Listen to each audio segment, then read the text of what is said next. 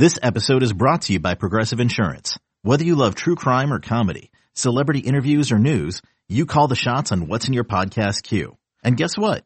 Now you can call them on your auto insurance too with the Name Your Price tool from Progressive. It works just the way it sounds. You tell Progressive how much you want to pay for car insurance and they'll show you coverage options that fit your budget. Get your quote today at progressive.com to join the over 28 million drivers who trust Progressive. Progressive Casualty Insurance Company and Affiliates. Price and coverage match limited by state law. Welcome in to the Odds and Audibles podcast. I'm Matt Prehm. Eric Skopil is with me as always. Eric, we're at the day before the day, Friday morning or Friday afternoon, whenever you want to listen to this. Maybe you even listen to this on Saturday. Uh, and it's the day. Uh, but nonetheless, final tune up for us to talk and prepare you guys for Saturday night's prime time game, Oregon versus California, 5.05 p.m. Pacific time kickoff. Game airs on Fox. Brandon Gaudin, Brock Huard, and Bruce Feldman will be on the call. Uh, from a Fox perspective, uh, Jerry Allen usually in his normal spot for play by play on the Oregon Sports Network uh, with Mike Jorgensen, Murray, and Terry Johns. And um, I think Eric, you and I at this point last week were extremely fired up for this outcome or for this for this game because the possibility of two top 15 teams, prime time, you know, the storylines of Oregon's defense and Cal's defense and Cristobal and Wilcox and Herbert and Weaver and, and all of that. Um, but I don't know about you, but the excitement has kind of died every single day as we've gotten closer and closer to this football game. And I'm regulating to myself that we could be going into one where it's going to be a lot like Montana, maybe, where it, it's a blowout and Oregon start to finish is, is in, in control. And I guess if you're from an Oregon perspective, that's what you want. Sure, and from a fan, if you're like a diehard Oregon fan, yeah, you of course you want to win every game, and you want to win every game dominantly. But if you're just a fan of watching good football, I, I've said it a couple times this week. It's sort of a bummer that we will not be getting Cal at 100% when it arrives at Autzen Stadium. And I think for me, my excitement level has shifted a little bit. And I should say, we'll talk about through the podcast. I'm not expecting Oregon to just like this to be a completely non-competitive game. Maybe sure. I'll be wrong. But like my excitement, excitement level has shifted a little bit from the game itself to seeing this Oregon offense now with a couple pieces back. And, uh, on Wednesday, Mario Cristobal announced that both, uh, Michael Pittman and Brenden Schooler are cleared for action and are, will be playing on Saturday. My attention level is now going to be focused probably a little bit more just on those two guys, how that impacts the Oregon offense. Do we see them opened up a little bit? Do we see a guy like Pittman who's making his collegiate debut make a bunch of big plays and kind of announce himself to the Oregon faithful? That's sort of where I'm focused on, which is, which is great, right? I mean, it's good to have all these kind of cool storylines come into the game, but it's unfortunate that it takes away from, like you said, what could have been and looked like it was going to be like two top 15 teams duking it out with kind of a lot riding on the line. I mean, cause if this is a game where theoretically, you know, these two teams came in like we expected they would be like the outcome could have tremendous impacts on the Pac-12 North because these are kind of the two, felt like the two favorites coming into yeah. last week and now it feels completely different and it's sort of a bummer and it, it's kind of, honestly, I think if you're a season ticket holder and you're, you know, you come into all the games at odds and you're kind of bummed out because this felt like for at least about a week there, this is going to be maybe the best home game of the season. And now, like you said, there's a chance that this is a game where Oregon goes out there and takes care of business in a really dominant way and it won't carry the same weight that it would have if Oregon had gone out and carried, you know, and take care of its business in a dominant way against a top 15 or a top 13 or whatever Cal would have been ranked had they beaten Arizona State. Let's go into the injury front. Um, I think the bye week was a very welcomed sight for Oregon mm-hmm. football. Um, Jake Hansen, he's back. Uh, Thomas Graham played against Stanford, but he's even more healthy. Austin Faoliu played against Stanford, but he's even more healthy.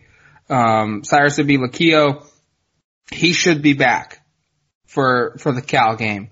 Um, you mentioned Brenden Schooler, you mentioned Mycah Pittman. The, getting both of those guys back are probably the major storylines of the week for Oregon's perspective. And now we have a receiving corps that's of full-time guys of four grows to six. And this week, both Arroyo and Cristobal talked about, you know, the impact that that will have on just the overall aspect of the offense and what they, you know, what they can and, and couldn't do when they didn't have those guys.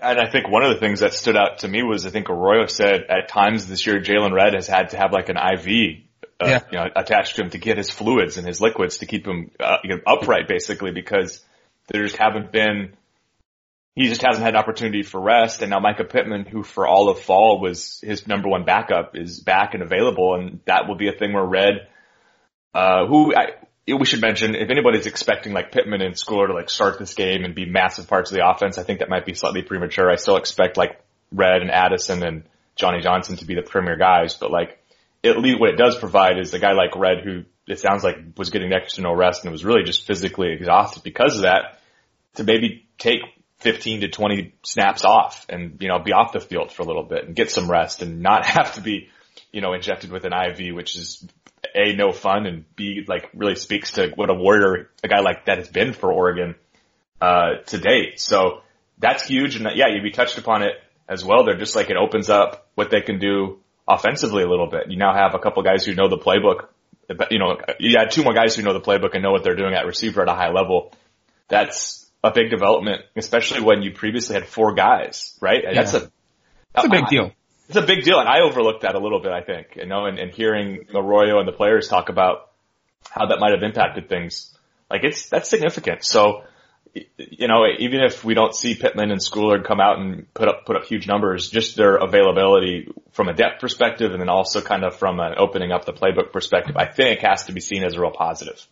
Yeah, starting with the Cal game, now is the time where I think we can start really judging the offense and what they're doing, what they're able to accomplish, what they're not doing. You can still go back and, and you can be critical of, of play calling and play selection and, you know, per, you know, guys going out and executing or not the first four games of the season. But those first four games, Oregon was operating, like we said, with, with just four receivers and they had some injuries at tight end. You know, some, some guys were dinged up. Offensive line had an injury.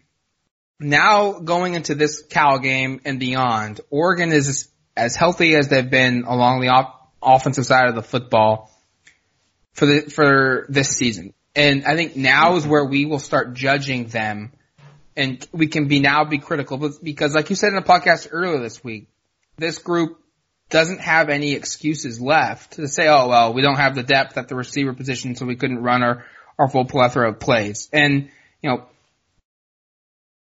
the injuries along the offensive line has has forced us to shuffle some things, and that's what led to some some pressures against Stanford or whatnot, what have you. You know, the youth and inexperience against Auburn at receiver, we just couldn't, you know, throw out those guys and ask them to do all this much, all this stuff, and now we can all that stuff's out the window. So now I think is where we start looking at the offense and, and saying, okay, this is where they need to improve. Okay, this is going in the right direction. Okay, this needs to get fixed. This is a big concern because the group is at that spot now where they're healthy and they're only going to get more healthy as the season goes on because Pittman and Schooler, they're going to be getting their feet wet. They'll get into their rhythms that, that they missed during fall camp. And before you know it, Lance Wilhoit will be back. He'll be at the receiver position and available to help if if needed.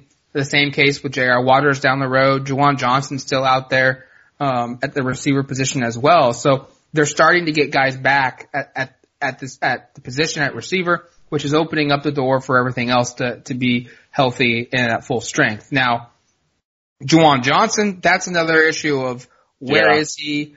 Uh, what what's the status? Is he going to play on Saturday against Cal? What Cristobal again was, you know, 50-50 on that. Yes, it, we just don't know enough to really make any sort of prognostication. And frankly, I'm kind of moving on right now with the perspective of like, I just want to expect he'll play until we see him playing. I, I, and I think that's probably the wisest way to move. Not that I'm like some super wise person or anything like that, but like right.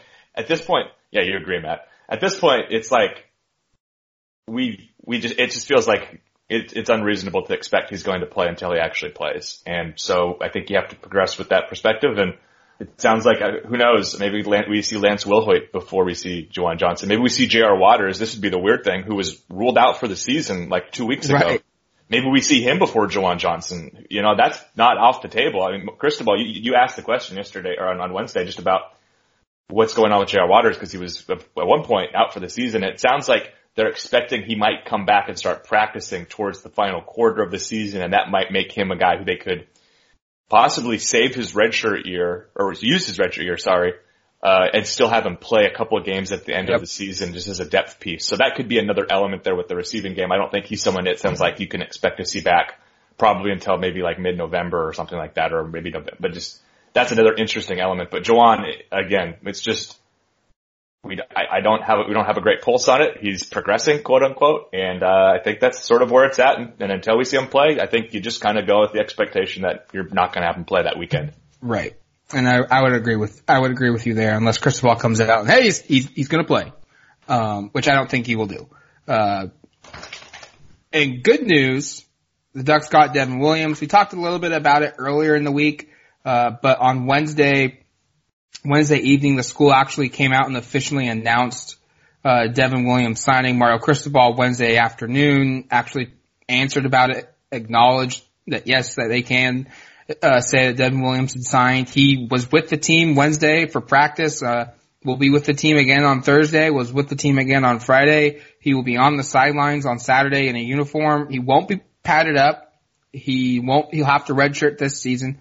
Um, but this is a guy where, look, you are playing in football and in, in any sport.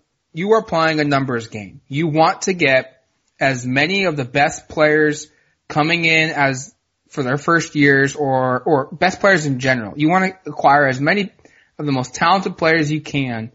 And then it's just a numbers game because some of them they will exceed their expectations, even if they're a five star, even if they're the number one player in the country. Every now and then, the number one player in the country exceeds his expectations. And then right. you'll have guys on the other end of the spectrum. And it's, they're a five star prospect, they're a top 100 recruit, and they just don't figure it out. Things don't click. It doesn't work.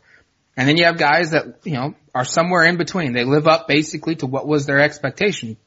But the, the deal is, is if, hey, if you go out and you sign all top 100 recruits, the law of averages is going to work in your favor because while, you know, maybe half of those guys are just who they are and a quarter of them don't end up being anything and a quarter of them exceed their expectations, you're still looking at a talent pool that's in the, the top 10%, let's say, and that's what your team is. And you are absolutely loaded. So Oregon's going out and they've found a guy in Devin Williams from USC who transferred, who was a top 50 recruit he was the sixth best receiver in 2018 by our rankings. And they're getting a guy and they're basically saying, hey, look, we think Devin Williams is going to be special. We think Devin Williams is going to help us. He, he, he might win us some football games. But the reality is we've got Devin Williams on the fold next year. Oregon's got, uh, Johnny Johnson. They've got Johnny Wilson, Mycah Pittman. Uh, they've got Jaylon Redd, Lance Wilhoit, those are Josh Delgado, Bryan mm-hmm. Addison. Those are yep. all four star players or established prospect or football players at Oregon, and they're going out and they're saying, out of that group, a good chunk of them are going to be really good, and that just elevates Oregon's talent at the receiver position. It could be a deal where next year through four games, it's funny because this year through four games we're like, gosh, they have four bodies and it's like they're really limited. It could be a deal next year where through four games you're like, gosh, they have too many guys. You know what I mean? I mean, we could be a situation here where a year from now we're sitting uh, around the same time or in early October going like, this is the most talented receiving corps Oregon has had in a really long time because all, right. like you said, all those guys are really highly rated guys. And, uh, Devin Williams was somebody who I was, I think we were both super impressed with him. I remember at the opening, uh, a couple of years ago up in Portland when it was up there and he was one of the most impressive players period at that, at yep. that event. He was a stud and, uh, just incredible ball skills. Uh, you know, goes up and, and makes plays, you know, in the end zone or out jumps players. He's got great length. And if you see all that come together here and you add that with the guys you mentioned before, and, and we've already seen now Johnny Johnson is clearly going to be a, a, a, key player and Jaylon Redd is clearly capable of being a key player. Bryan Addison is showing some things already. I thought he was great against Stanford.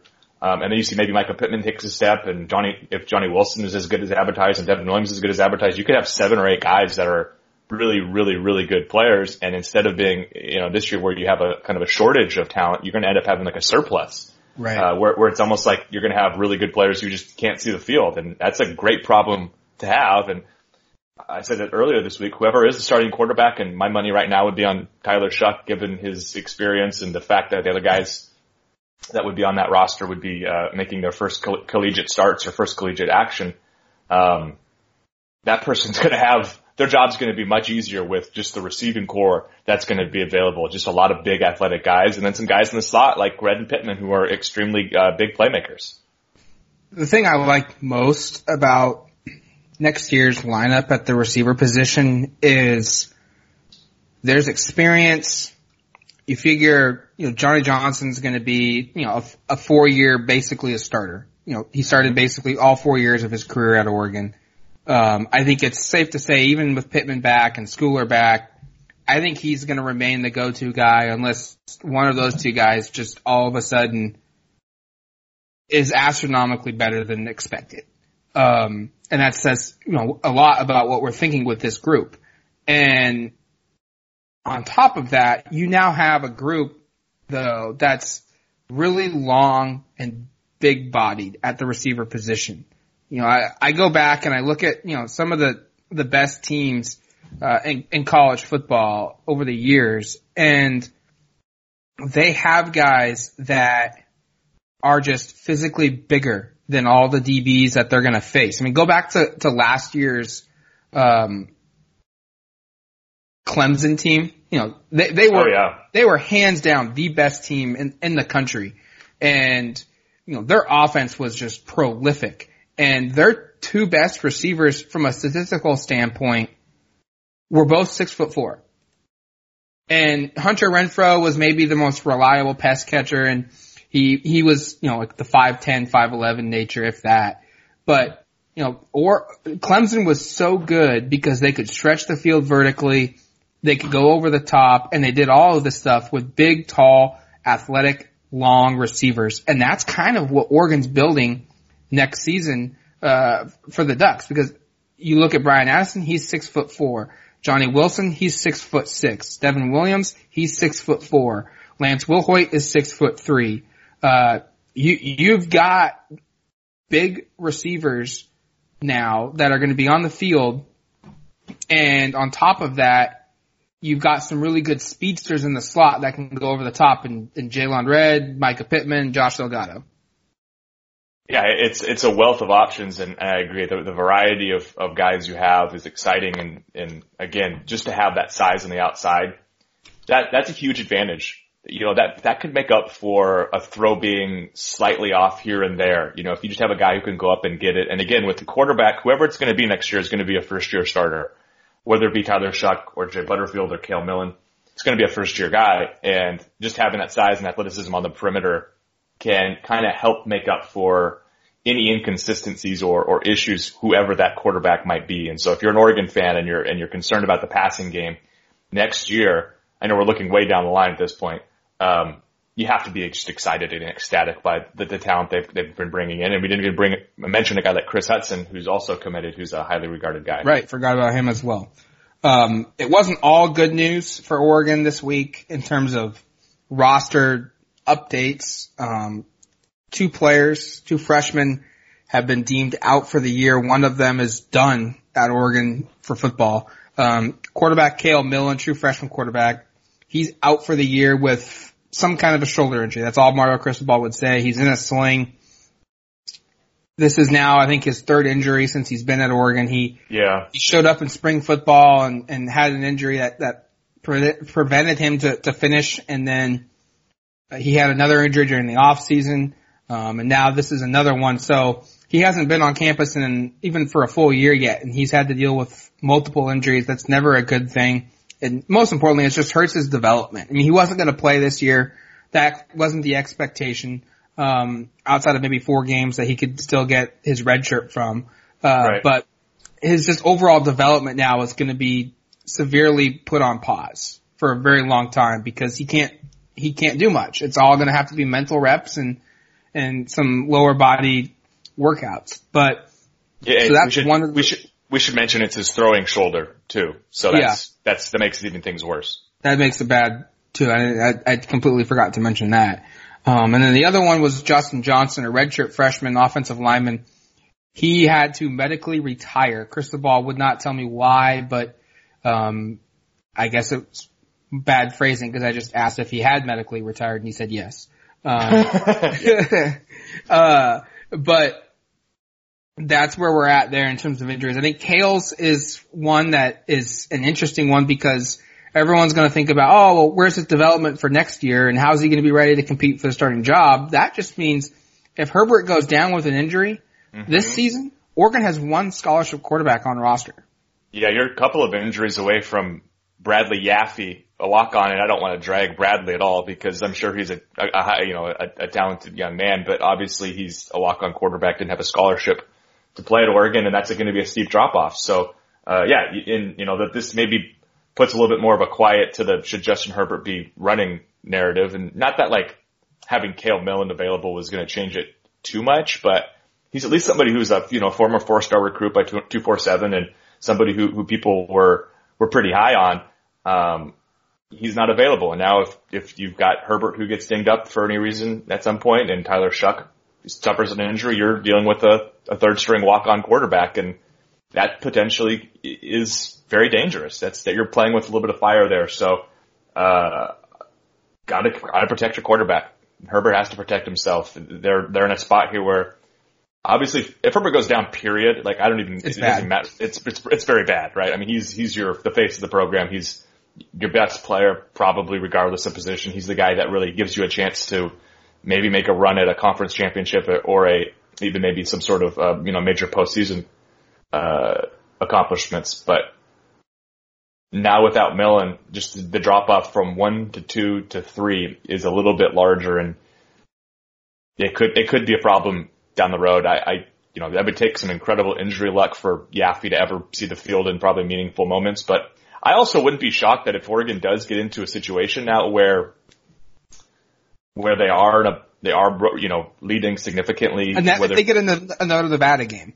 Yeah, exactly. That I don't know where that happens on the schedule, and I don't really see it. But like, if it happens, like maybe you play Bradley Yaffe for a position or two, just to see what he can do, and just have him out there and get comfortable in case, in case he's needed this year. Of course, you're hoping you won't, you know, you're hoping you won't have to play him, but in case. Let's look forward to uh, the game ahead this weekend. Keys to the game. Um, Eric, you'll you'll have one. I have one. I'll go first. I think this is going to be a game where Oregon has to come in dialed in. Like all week, this is a game that we've we've said it ourselves on this on this very podcast, and I I know for a fact that, or not, I don't know for a fact, but everywhere else you go and you look about the narrative of this football game, it's blowout, blowout, blowout in favor of Oregon. Mm-hmm. And this just two weeks ago was billed as a big game and a divisional, you know, deciding game. and so I think Oregon has to come into Saturday night at Autzen Stadium and have full respect for their opponent, which I know they will, but at the same time, they have to play clean. They have to play sharp. They have to come out firing on all cylinders. They can't have a half or a quarter to get going. They've got to be able to eliminate all all hope that Cal has in this game because the longer Cal sits around and is was is within a score or it's tied or they have the lead, the longer they're going to believe that they can win. And in sports, sometimes it's more about confidence and hope and knowing you can win than it is the actual talent that you have.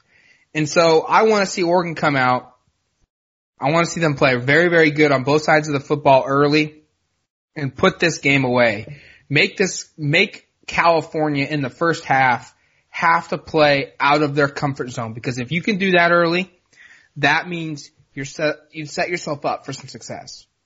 I think that's a great point just because Cal is not built without Garbers in particular to come and play from behind, right? They're not, I don't think they have the passing attack to do it. I don't think you can expect to erase a deficit of a couple, maybe three touchdowns purely running the football against this Oregon defense. I think that's very optimistic if you're a California fan or, or player. So if Oregon does come out and gets up two or three touchdowns in the first half, I think for Cal that's going to be extremely difficult to come back from. And that's exactly what you want to see if you're Oregon, I think, is get up enough where Cal just isn't able to really, you know, formulate the, the necessary response to catch up.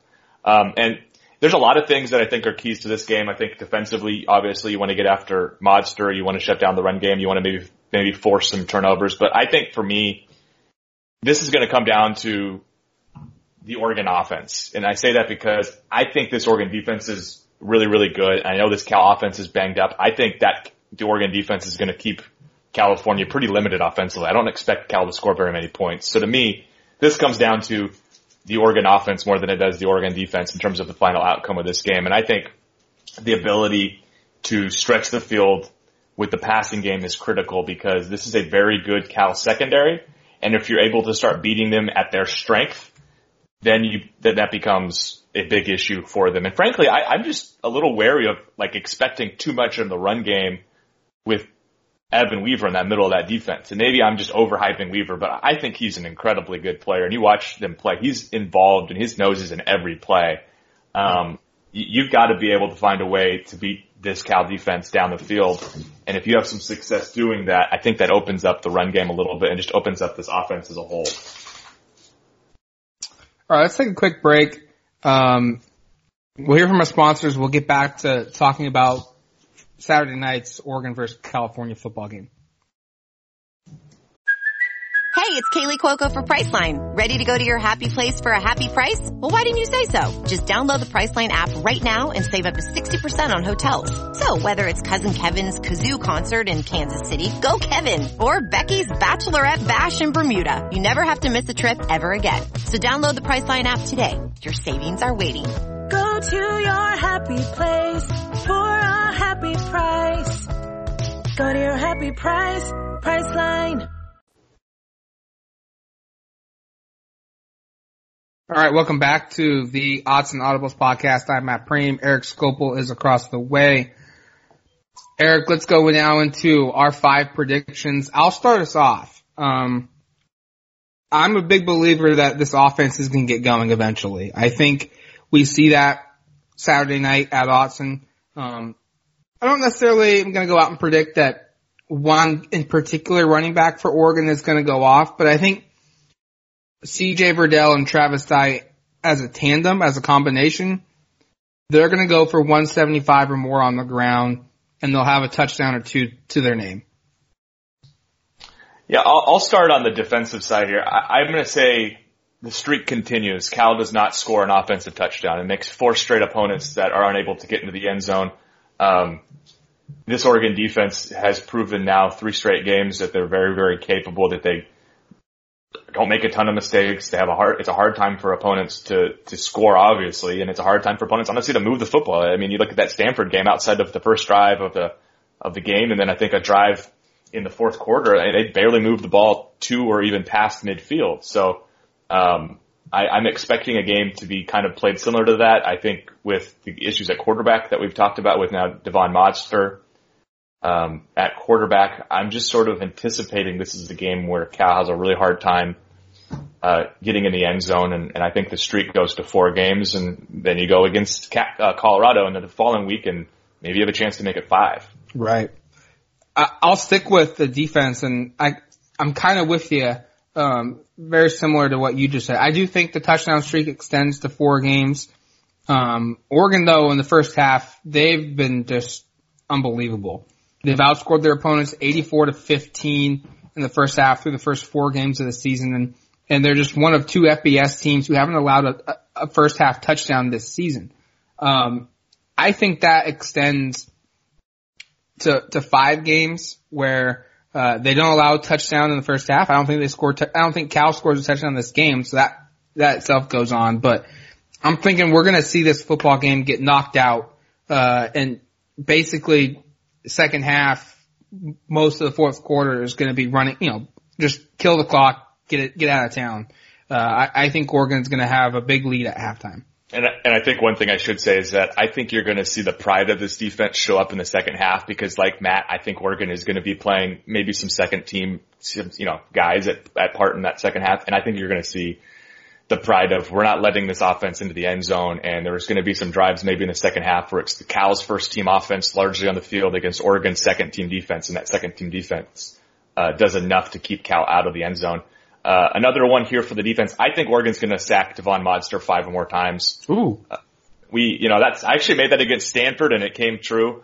I'm going to say it happens again. This, this Oregon front is so good at, at, at pressuring the quarterback, whether it's, you know, guys up the middle make, you know, pushing their way up or if it's guys coming off the edge and just flying down or if it's some exotic blitzes where you see a corner come off the edge or a safety come off the edge. There just seems to be a lot of ways that they get after quarterbacks and you couple that with the fact, and I forget which podcast this week it was, we talked about how Cal has allowed 17 sacks this season. Um, and Jackson Moore yesterday in the podcast said that they're, you know, they're down two or three of Cal's best offensive linemen. Uh, go listen to that podcast as well if you've missed it. Um, really good stuff from our California publisher. But I just think it's going to be a game where Modster is kind of running for his life a lot. And, you know, you couple the Oregon front with some issues for California in the offensive line, I think this could be a very long game for, for Modster and a game where Oregon gets him on the ground an awful lot. Yeah, I, am with you there. I, like, what do you do when you have a backup quarterback in? You bring the heat. You yep. you ratchet up the, the pressure even more because he's he's the backup for a reason. You know, and more often than not, there's going to be a drop in talent unless you're a, school like Alabama, Ohio State, or Clemson that just has five stars waiting in the wings, and California is not. So I'm I'm there with you. Um, I'm, I think Justin Herbert is going to extend his number of touchdown passes to different receivers from 22 to 23. I've Ooh. said this before. I did, we didn't get it last week or two weeks ago against Stanford, but with Schooler and Pittman back in the fold, uh, CJ Verdell and Tra- uh, CJ Verdell not having a touchdown pass this year, um, or in his career from Justin Herbert. I think there's a possibility that we see one of those three guys get a touchdown pass. Maybe a Josh Delgado. I mean, you can throw mm-hmm. him into the mix as, you know, a fourth guy that, you know, could get some run and, and catch a touchdown pass.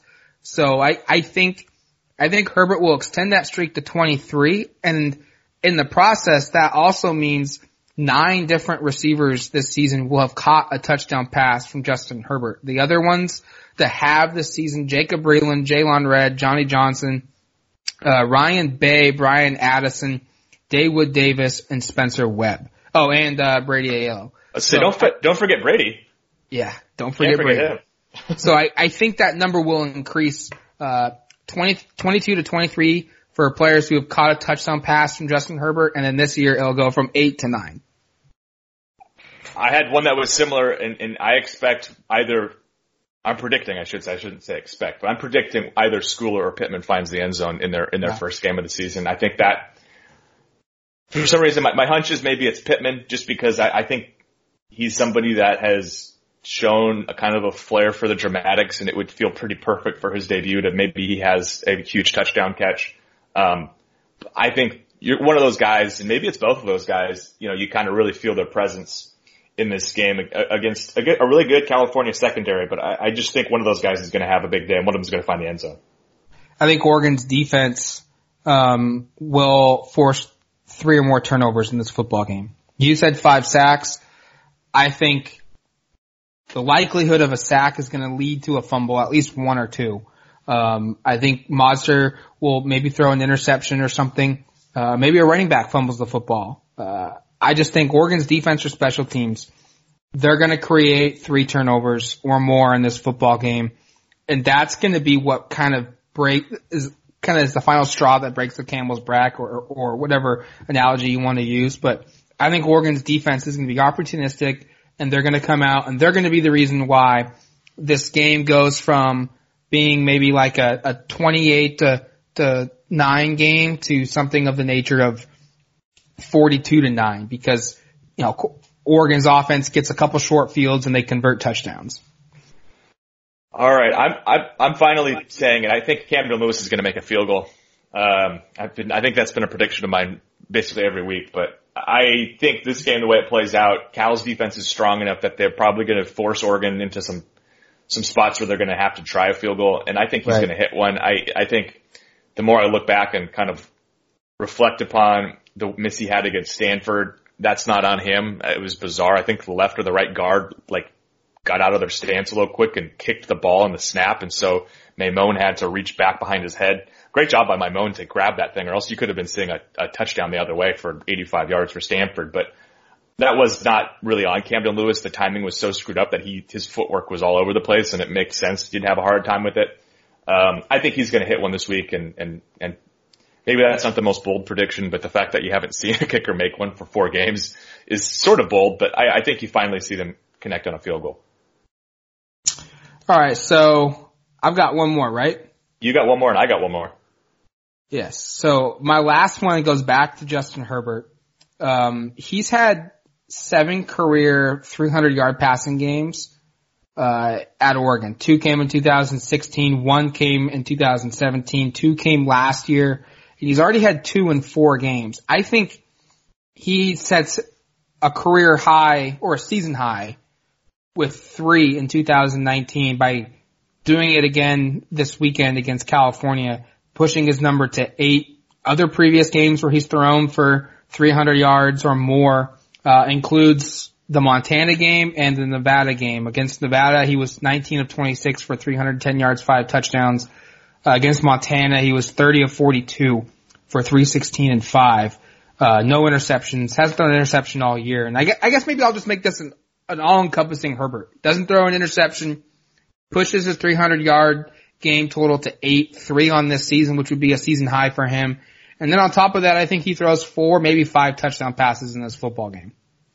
Wow. You're expecting a, a Herbert Heisman game, and I think that sort of ties in a little bit to my, my last one here. It's not Herbert specific, but I, I the spread right now is 18 as far as I can tell, unless it's moved recently. But uh, I think Oregon nearly doubles the 18 point spread. Um, I, I think they're going to win this game pretty handily. We've talked about a lot of the reasons why. I just think when you combine the fact that Cal's offense is dinged up and Oregon's defense is really good, Cal's not going to score a lot of points. And when you combine the fact that Oregon offensively is getting some pieces back, has had a couple weeks for bye week to kind of reflect and game plan for this, um, I think you're going to see Oregon come out and flex its muscles on both sides of the football. And I think I don't have them. We'll get to our, our actual game score predictions in a moment here. I don't think they fully double the spread, but I think it's very, very close to doubling it. Yeah, let's go right into uh, our score predictions because I've I've debated this long, long and hard um, all week because how do you like how do you define a blowout, right? Of Yeah. does that mean does that mean an offense has to score 45 or more points or can a blowout be 28 to 0? You know, like how, how do you go out and define what a blowout football game is? Because I think that definition will dictate what I would describe this football game as. Um, I, I think Oregon's gonna get into the 40s. Uh, I, I think they ended up scoring 45 points. They, they hold California to nine. Um, it's going to be a blowout, but at the same time, Oregon's defense, you know, really dominates once again. And, you know, the offense, they look good. They show a lot of positives. Uh, but at the same time, I think they, they get just enough. Actually, I'm going to change it. I'm going to, I'm going to go back to 38 to 9. That's where I'm at. I was trying to say uh, 45 points. I just, I just think Oregon's going to ball control. You, you take in consideration of California Yeah. ball control as well. Game's going to shrink a little bit. Drives, few, a little bit fewer drives. Um, Oregon's offense, they look good, but people are going to look at it 38 to 9. But in reality, that's a blowout in my mind. We almost did it again, Matt. We almost did it again. Almost got the same exact score prediction. I have 38 to 6. so, uh, yeah, you, you, you changed your, your Oregon total and you, we now have the same score there. I, I think, yeah, I think five offensive touchdowns and a field goal. I think Cal kicks two field goals. I think Oregon is, like we said all podcast, is just so good defensively. I just don't see Cal scoring a touchdown. I don't think, think they're going to drive very much. This could be a game where like, maybe Cal has like 185 total yards. You know what I mean? It could be one of those mm-hmm. things where they just struggle to move the football. And I don't think Oregon is going to necessarily dominate when they have the football. I don't expect it to be a thing where you're like, man, Cal's defense looks terrible against this Oregon Right. offense, but I think it's going to be enough where Oregon's going to have so many possessions because I think the defense is going to be so dominant that they're just going to have an ample opportunity and they're going to, maybe they get a defensive or a special teams touchdown to add to that total. I don't know, but like, I, I think there's going to be enough there for, for them to win this game very handily and they come out winning 38 to 6. They move up a little bit in the polls and then they turn to Colorado the following week on a Friday, which is a kind of an odd deal, but uh, with a lot of optimism coming out of a really impressive win at home. That's going to do it for us on the Odds and Audibles podcast. Hopefully you guys enjoyed this one. Enjoy your weekend. Enjoy watching Oregon versus Cal, 5 o'clock. Make sure you tune in to duckterritory.com throughout Friday, Saturday, Sunday, Monday, and just keep it, keep it as your regular go-to site. How about Uh, 24 7? Yes. Nice. Nice. Good job. Way to, way to get that in. Uh, for Eric Skopil, myself, Matt Prehm, thanks for listening to the Odds and Audibles podcast. Adios, amigos.